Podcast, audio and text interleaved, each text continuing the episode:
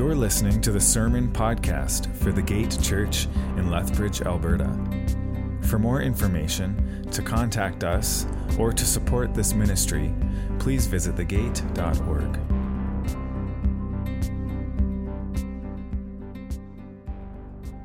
Good morning. I hope that you're ready to continue our sermon series through the Gospel of Luke. Um, it always seems like at the beginning of the week, I'm like, I'm just going to write, you know, a really light-hearted sermon, and it's going to be all fluffy and lovely and nice. And then God starts putting stuff on my heart as I study through His Word. And um, so, uh, buckle up, just to be safe. Um, anyways, the, the, there is a lot to go through as well this morning, so we're just going to jump right into the passage. So please turn with me now to Luke 5, 27 to 32. Luke 5, 27 to 32. I added a little part in brackets at the beginning just so we remember where we're at in the story. So it says, after this, so after he healed two men, a leper and a paraplegic, and even more cleansed them of their sins, all to the chagrin of the scribes and Pharisees there, Jesus then went out and saw a tax collector named Levi sitting at the tax office. And he said to him, Follow me. So, leaving everything behind, he got up and began to follow him. Then Levi hosted a grand banquet for him at his house. Now there was a large crowd of tax collectors and others who were reclining at the table with them. But the Pharisees and their scribes were complaining to his disciples, Why do you eat and drink with tax collectors and sinners? And Jesus replied to them, It is not those who are healthy who need a doctor, but those who are sick. I have not come to call the righteous, but sinners to repentance. All right, so most of you are probably aware that tax season is upon us. Who's excited about that? You guys are weird. Who here's not excited about that? That's, yeah, exactly. I mean, whether, whether you're excited about doing your taxes or whatever, no one really likes paying taxes, right? Come on. No one really. Um, I'm sure we can logically accept and understand the necessity of them in order to pay for city infrastructure and government programs and healthcare and all that boring stuff and so on. It's, it's just never enjoyable to have our money taken away from us, right? Um, of course, this dislike of taxes hasn't changed over the years. In fact, in Judea at the time of Jesus' ministry, having to pay taxes was even more despised for them, especially because most of their taxes didn't even go to their own nation or their own king, but rather towards propping up the occupying empire of Rome. So their money went straight to their enemy, to Caesar. And therefore, it could, could be easily argued by them that these taxes were infringing on, on their personal freedoms, their religious rights, and, and their laws, right? And, and this is why actually later, later on during Jesus' ministry, a Pharisee asks Jesus one day if he thinks that they should pay taxes or if they should resist. And so in response, Jesus first reminds them that it's Caesar's picture on their coins. And then he famously exclaims, So, give to Caesar what is Caesar's. The point being, yes, pay your taxes. The, that, that's, that's his problem, right? But even beyond that, obey your government as long as it doesn't truly affect your ability to practice your faith. Um, but first of all, the reason that I bring this, this story up is because we can see from that dialogue that this is on their minds, right? That, that most citizens of Judah probably didn't enjoy paying their taxes to Rome.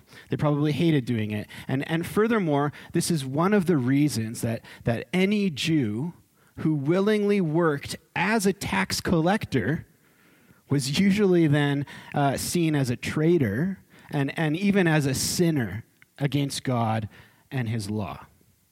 So they didn't like these guys. Fair enough. Especially because these tax collectors sometimes also took a little extra off the top to fill their own pockets. So it's kind of like in the story of Robin Hood. We all know the story of Robin Hood, right? No one likes the sheriff of Nottingham because he collected the taxes from all the citizens, even from the poor and the sick, right? Just, just to prop up and, and, and just to prop up and fill the coffers of, of the greedy and illegitimate ruler, Prince John. Best Disney movie still. Yeah. Uh, Nanny. All right. Um, I had, I had to go there. Anyways, maybe, you know, maybe the citizens actually, maybe the citizens of Judea would have actually liked Jesus to have been their Robin Hood, right? Sweeping in and defying the government and overthrowing Rome and stealing back their hard earned money for them. But no, Jesus actually walks up to a tax collector while he's taking taxes. He's, he's working. And he walks up to him, a guy by the name of Levi, and he doesn't rebuke him. And he doesn't pull a bow and arrow on him and demand that he, that he stop charging taxes. Instead, he calls him to follow him and be his disciple. That's crazy. And the Pharisees witnessing this, they, they would have been floored and maybe even disgusted by this turn of events. Did he just call that tax collector, that sinner, to follow him? Yes. Yes, he did. And, and guess what? That tax collector would one day write his own witness account of Jesus' ministry in what we now call the Gospel of Matthew. Matthew being the name which Jesus would later give Levi. In other words, Levi's whole life was completely and eternally transformed in that moment. So while the Pharisees and others stood in shock and confusion, Levi wasn't confused at all as to how he'd respond to this invitation of supernatural grace and love. He accepted it immediately. He left everything and followed after Jesus. And, and so just think of the initial implication here. We're going to unpack this more throughout the message. Think, uh, uh, think of the in- initial implication. Being called a sinner and being called a traitor and being shunned by the religious people day in and day out, how effective was that? Not at all, right? It did nothing to change his lifestyle or make him leave his tax booth. But yet, the one and only thing that got him to leave everything is being called by Jesus. His kindness led him to repentance. So here's the, the question for us that we're going to be going through. How should this change the way we think about ministering to the lost or in the way we treat or speak to sinners in the world, even if they're government officials who we're at odds with? How should this change the way we think about ministering to the lost or in the way we treat or speak to sinners in the world? even if they're government officials who we're at odds with. I feel like that's pretty relevant right now. We'll come back to that question in a bit, but before we do, I want to point out Levi's first act as a newly saved and accepted disciple of Jesus. What, is, what does he do? He throws a huge party, right? He throws a huge banquet for Jesus and he invites all his friends and his coworkers to, to come, right? This a large crowd of, of fellow tax collectors and other officials like that. And, and it seems like Levi's so excited about his salvation that he wants his friends and his coworkers to celebrate with him, but also to meet Jesus as well. The late theologian Warren Wiersbe writes, He was so overjoyed at his salvation experience that he invited many of his friends to rejoice with him. So I think, first of all, we should be both inspired and challenged by, by Levi's reaction here, or maybe convicted is the right word. First, that he rejoices in knowing Jesus, and then secondly, in, in how he creates a space to give others an opportunity to meet Jesus as well. I love that. That's his initial response. Praise Jesus, tell other people about Jesus. Unfortunately, his is the reaction that we often only see in new believers. Believers who have just been saved, who haven't forgotten how wonderful it is to be forgiven of sin and, and called by Christ in a new life, when the only thing on their mind is just to tell everyone else about it. Because the, the sad reality, I think, is that for many believers, we, we, we tend to forget this, this amazing joy of our salvation as time goes on, right? We slowly lose that joy then of speaking the gospel to others. Maybe over time we've become embarrassed or ashamed of it. Or maybe we get distracted by civilian pursuits, as Apostle Paul calls it, you know, the busyness of life or, or, or the circumstances of life. Maybe we start presuming on God's grace, or maybe we neglect growing in the Word to the point that our relationship with the Lord becomes dry. But for whatever reason, you know, it, it just seems like our passion for the gospel can start to dwindle over time. But we're not supposed to lose that passion. It's supposed to grow in us. One of the main reasons the Holy Spirit resides within each believer is for that purpose to joyfully and powerfully share the love and grace of our Lord and Savior Jesus Christ with the world. That's why we're here. We should be like Levi. We should be inviting the unsaved or the unchurched to our backyard for a barbecue or even to church or to youth group or community group or to watch church online where, where they can be introduced to Jesus.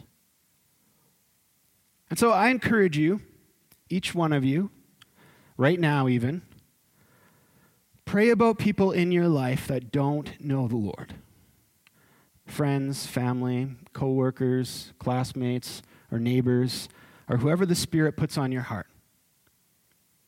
And then ask the Holy Spirit to give you the opportunity and the courage and boldness and the words, and most of all, the passion the passion to share the joy of your salvation with them.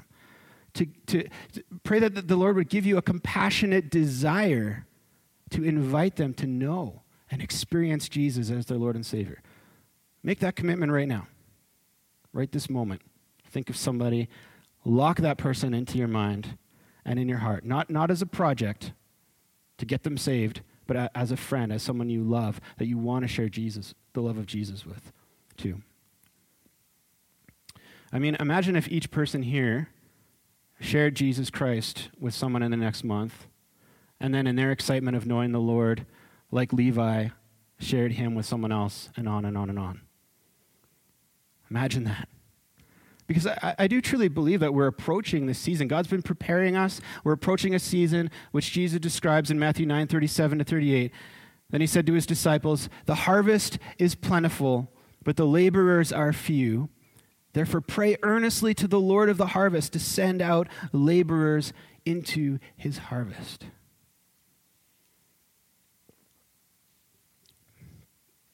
God's calling us, each of you, to be his, his co laborers for the gospel, to bring in the harvest.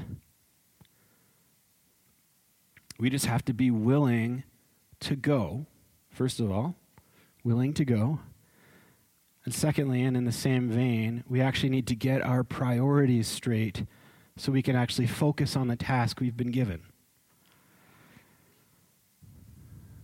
What I mean is, as the church, I think we do tend to become inward focused at times, where concern is always with ourselves. Let's admit it. But also, when we do engage with the world, Sometimes it can be in ways or with attitudes that aren't very constructive and possibly hindering to our mission in proclaiming the gospel. For example, maybe as the church, we can stop placing so much attention on things like complaining with the government and each other about COVID regulations. I mean, sure, we can have our differing opinions. Fine. I have mine opinion. I have my, I have my opinion. You'll never know what it is. I'm too busy talking about Jesus. Right? So let's seriously stop spending so much of our time and energy on these civilian pursuits, arguing and debating about them, stirring up controversy and conspiracy theories, making mountains out of molehills.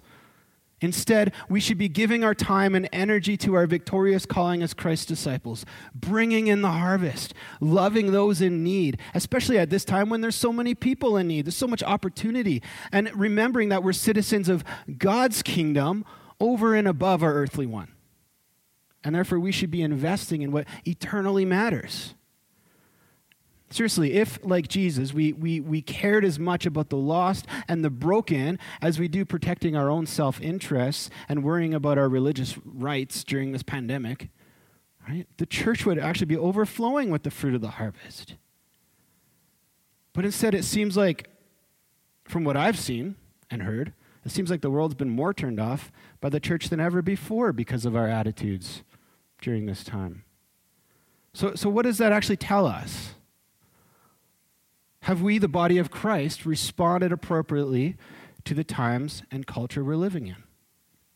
Have we been humbly allowing His Spirit to truly work in us as Jesus Christ's remnants of hope, as a non anxious presence in the midst of a crisis, and as voices of His light and truth in this time? Or have we lost the plot? Have we been wasting this, the opportunity of this moment by freaking out and focusing on our own wants and individual rights at the expense of saving souls?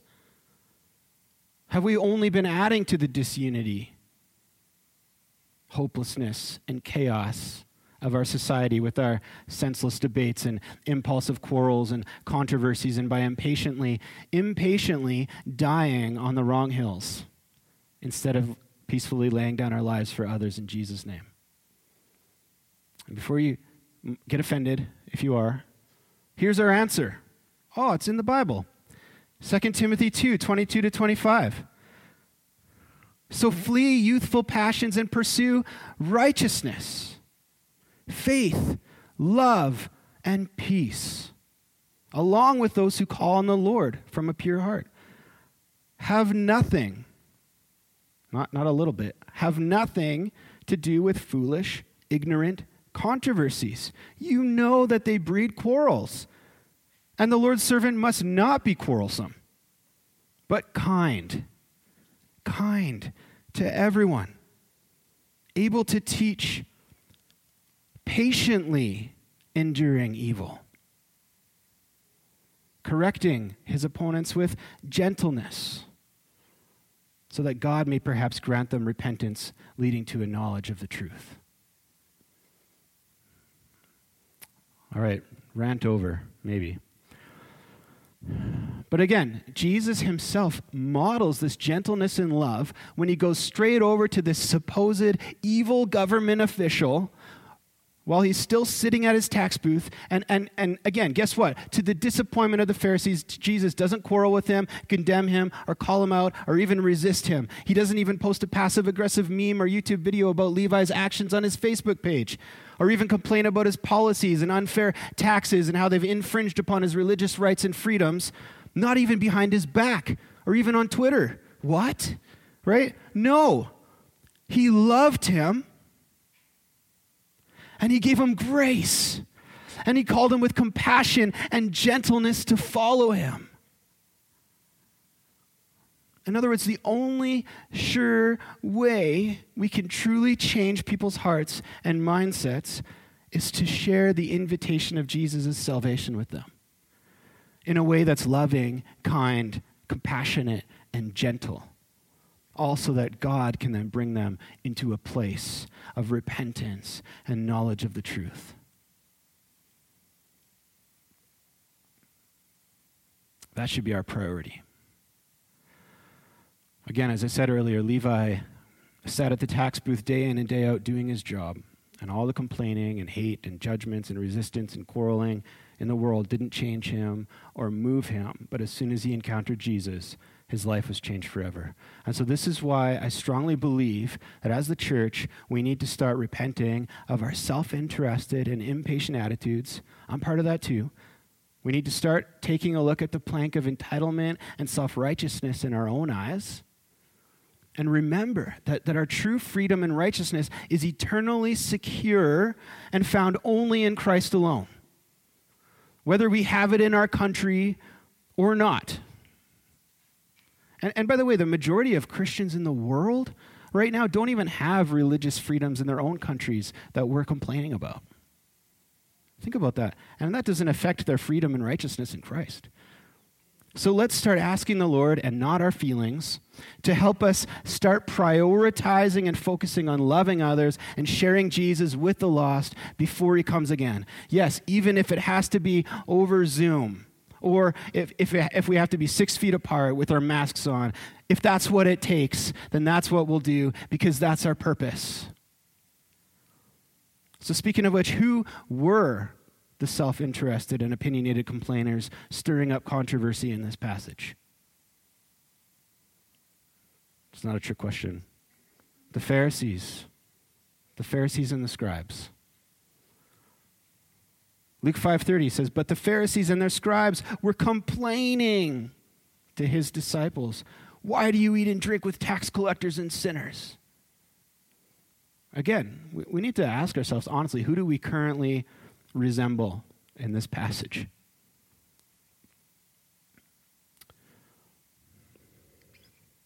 I'll let it hang on that question.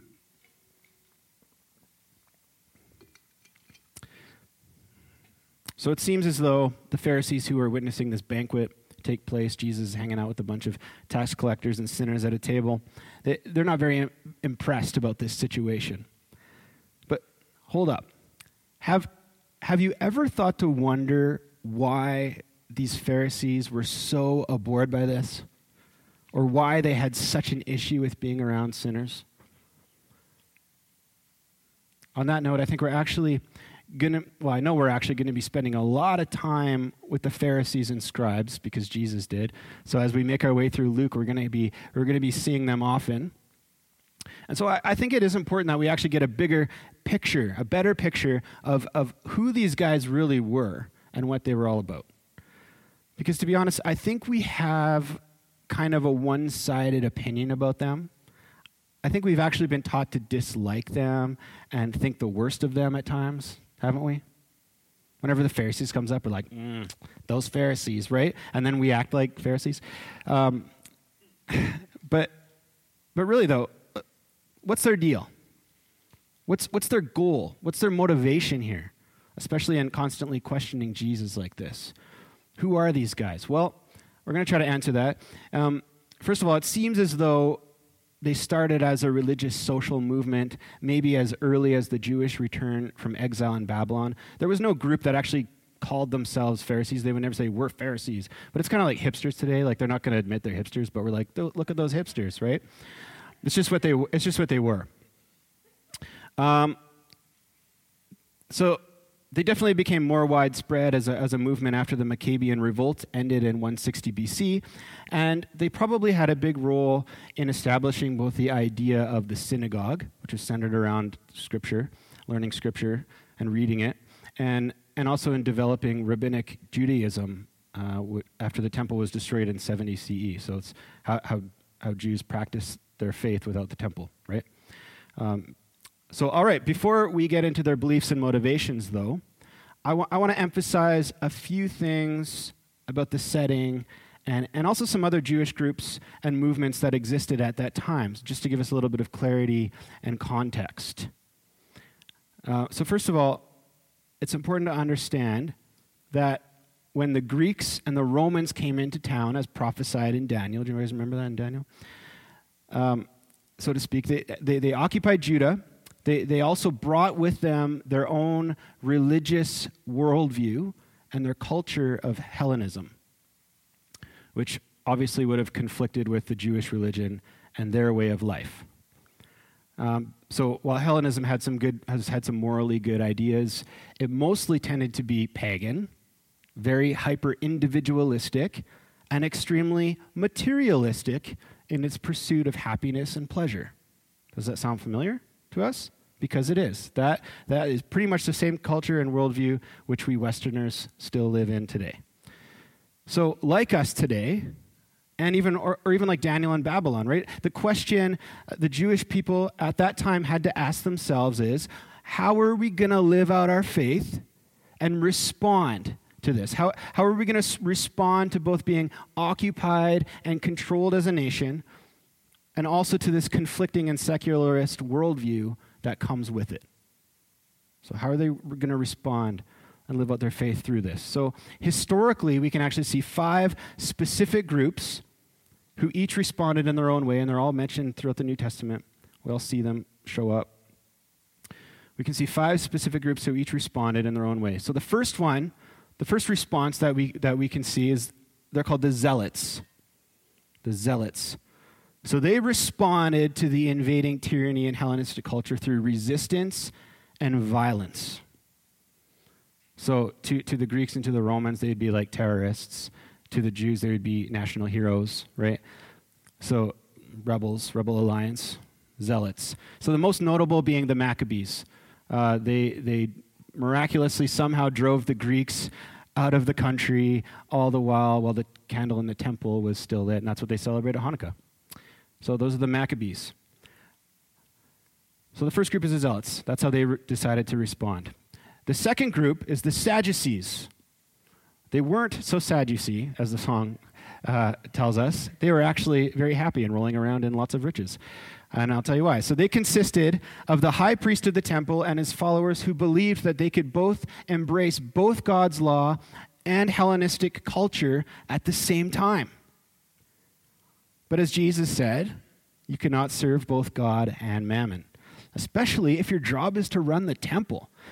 So it comes as no surprise that these Sadducees, who were in charge along with their families, often sided with Rome and actually became, and, we see that siding with Rome in Jesus' trial, right? Uh, and, and they actually became very wealthy and almost mob like with the power they were given. They kind of controlled everything and everyone. And some think that the temple guards were actually just their goons that did their bidding for them, which is backed up by history. Anyways, they actually met their end and ceased to exist when the temple was destroyed. So they lost all their power. Uh, judgment, right? Most notable of these uh, Sadducees is, would be Caiaphas, and he was the high priest who presided over Jesus' trial and was actually appointed to the position not by God, but by a Roman prefect. All right, so we have Zealots, we have the Sadducees. The next group to respond to, to, to, to Rome and the Hellenistic culture was the Essenes. They're called the Essenes. So, unlike the Sadducees, who tried to simultaneously embrace both the law and Hellenistic culture, the Essenes felt like the best response would be just to run away from it all, run away from society, which they did. Like Catholic monks, they, it's kind of tempting though, right? I don't blame them. They, they, they went off on their own to create a commune in the desert where they devoted themselves to the reading and knowledge of Scripture and also had very strict adherence to the law as well. So the downside of that was they, they had no opportunity and no one to share their knowledge with. Right? They just stored up all their knowledge to themselves and then they died.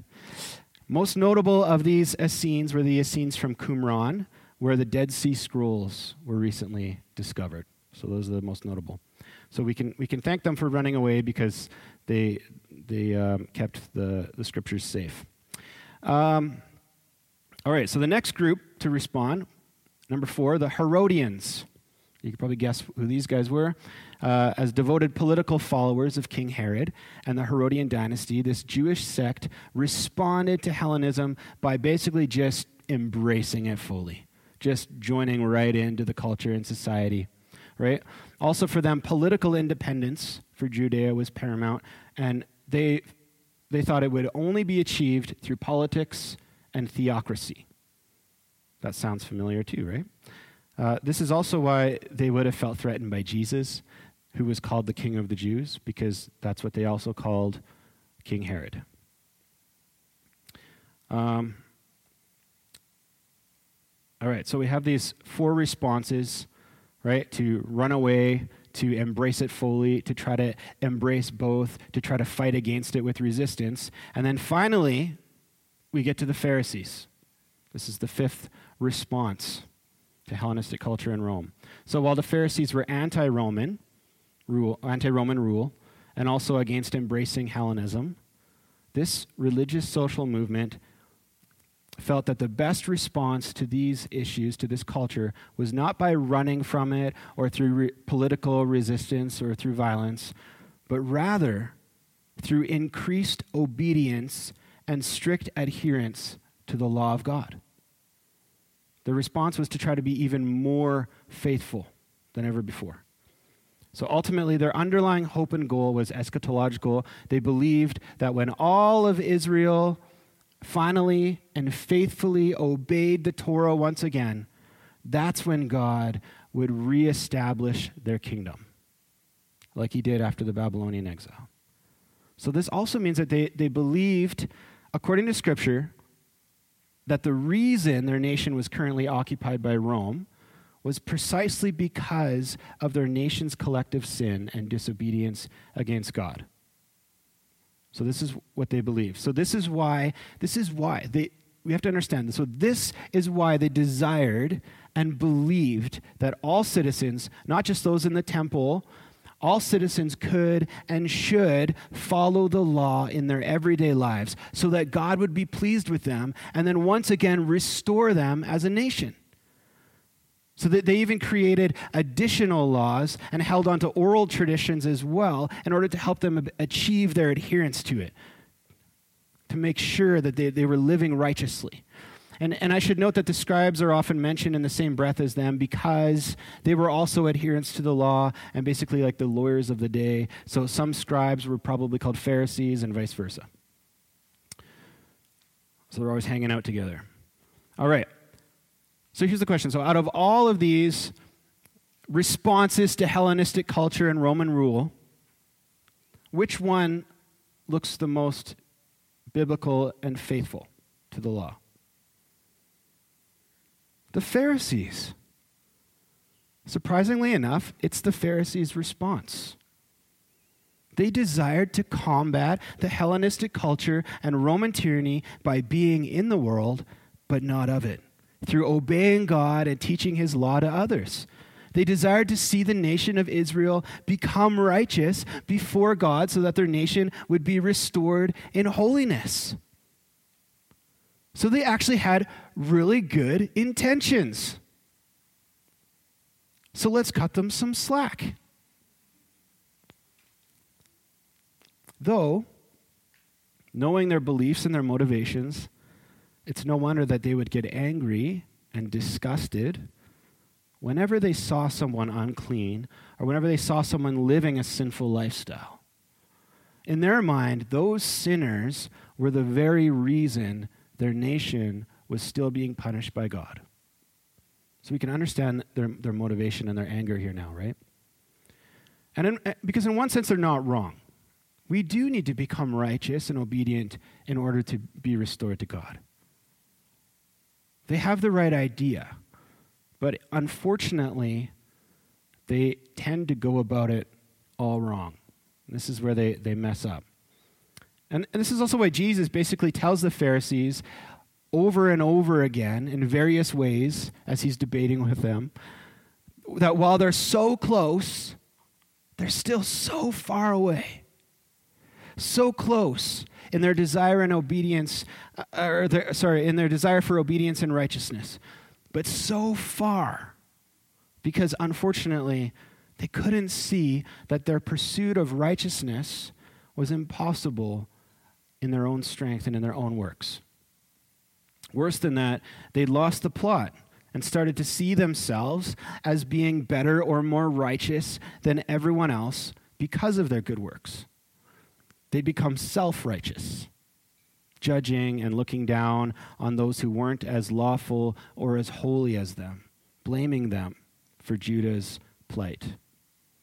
So, Jesus, at one point, he calls them whitewashed tombs right? Which means like they're, modeling righteousness and good works on the outside, but they're still very empty and, and, and sinful inside their heart where it matters the most. As uh, Thabiti Anyabwile writes, they apparently think they themselves are not sinners. They ought to take a place at the table as sinners needing to be with Christ, but they remain blind to their own condition before God. So, blinded by their self righteousness, they often fail to see their own lingering sin, and this therefore caused many of them to deny their need of a Savior who could make them truly righteous and likewise, it also kept them from having compassion on other sinners. This was their biggest folly. They lacked compassion for other sinners. And so, of course, when they see Jesus partying it up with a bunch of tax collectors and sinners, it's no wonder that they're genuinely disgusted and confused. From their perspective, they're thinking, how could Jesus do this? Those sinners are the reason we're being disciplined by God and the reason we're under Roman control. Even worse, those sinners are actually helping the Romans by collecting our taxes.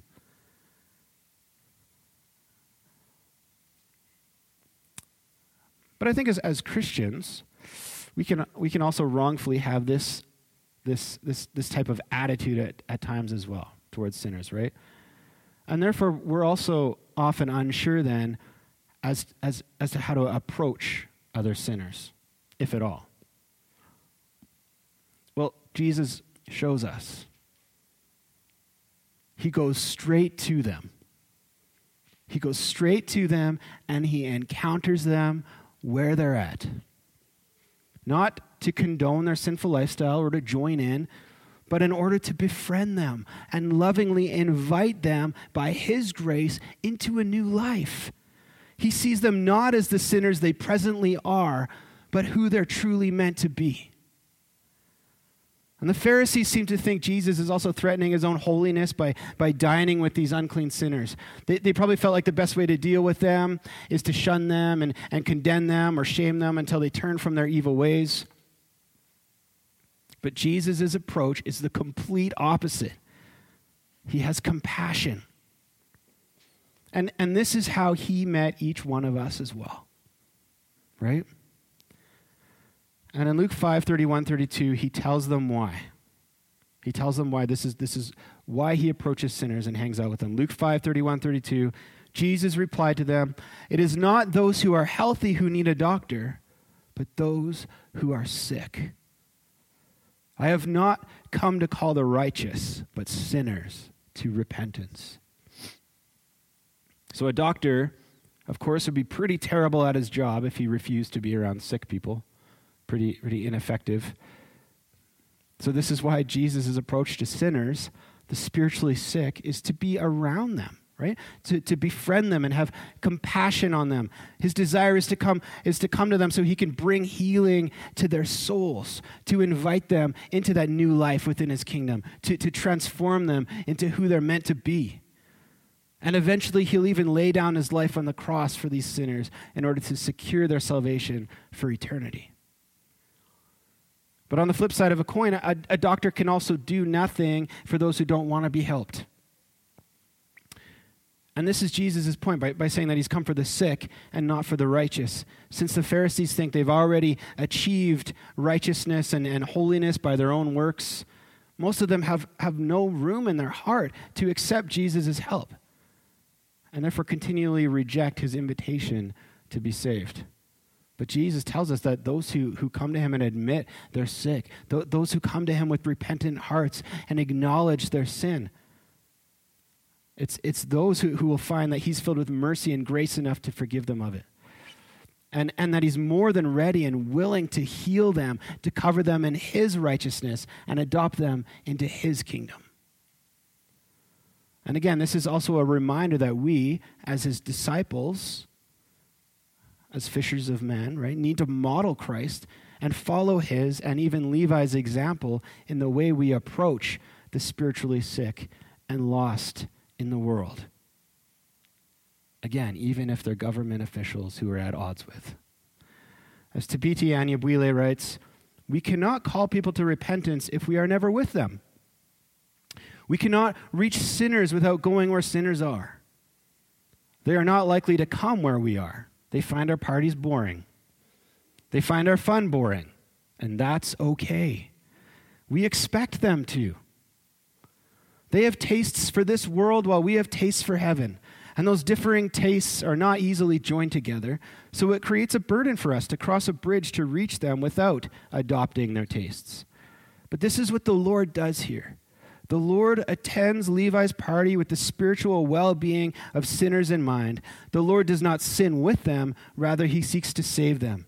And we must follow his example while also remembering that we are not the Savior. So, this is the mark of true discipleship and evangelism it's steeped in compassion and grace, it humbly puts others before itself. It loves and befriends sinners. It gently invites them to know Jesus. And this is who we're called to be as the church. Not looking at our own interests only while shunning or resisting those who we think don't belong or who restrict our way of life, just as the Pharisees do, but rather to go out into the world with the joy of our salvation and with Christ crucified at the forefront of our hearts in order to befriend sinners just like us and meet them where they're at. To seek out and prioritize the sick and the lost so that they can come and be found by the great physician, Jesus Christ, so he can heal them and give them new life in his kingdom. Amen. Let's pray. Heavenly Father, I thank you so much for who you are, that you are a God of compassion, that you're a God of mercy and grace, a God of love, that you prove that love in sending Jesus Christ to us, Lord God. And I thank you that, that you are willing to, to meet us, to meet each and every one of us where we were at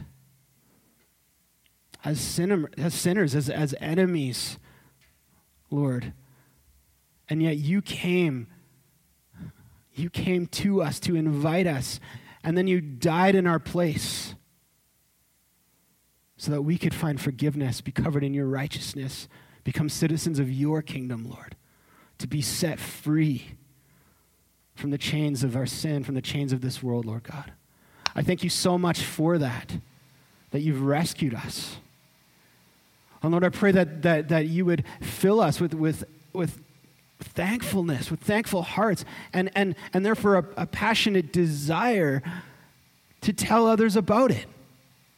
Lord, I pray that you would give us boldness and wisdom and, and compassionate hearts to, to approach others in our lives and in this world, our neighbors, our coworkers, our family, our friends, with, with your gospel. Or that we wouldn't shun them or look down on them like, like the Pharisees do, Lord. And, like, I, I, and, I, and I repent for when we have done that, Lord. But that we would see them as, as, as you see them, Lord, as who they're meant to be and that that would fill us with such a, such a longing to share your love and your grace and your mercy with them. The good news of your salvation, Pray that we would not shy away from that, that it would become our priority as Christians, as the church. That we would proclaim your name for the glory of God. I pray all this in your mighty name.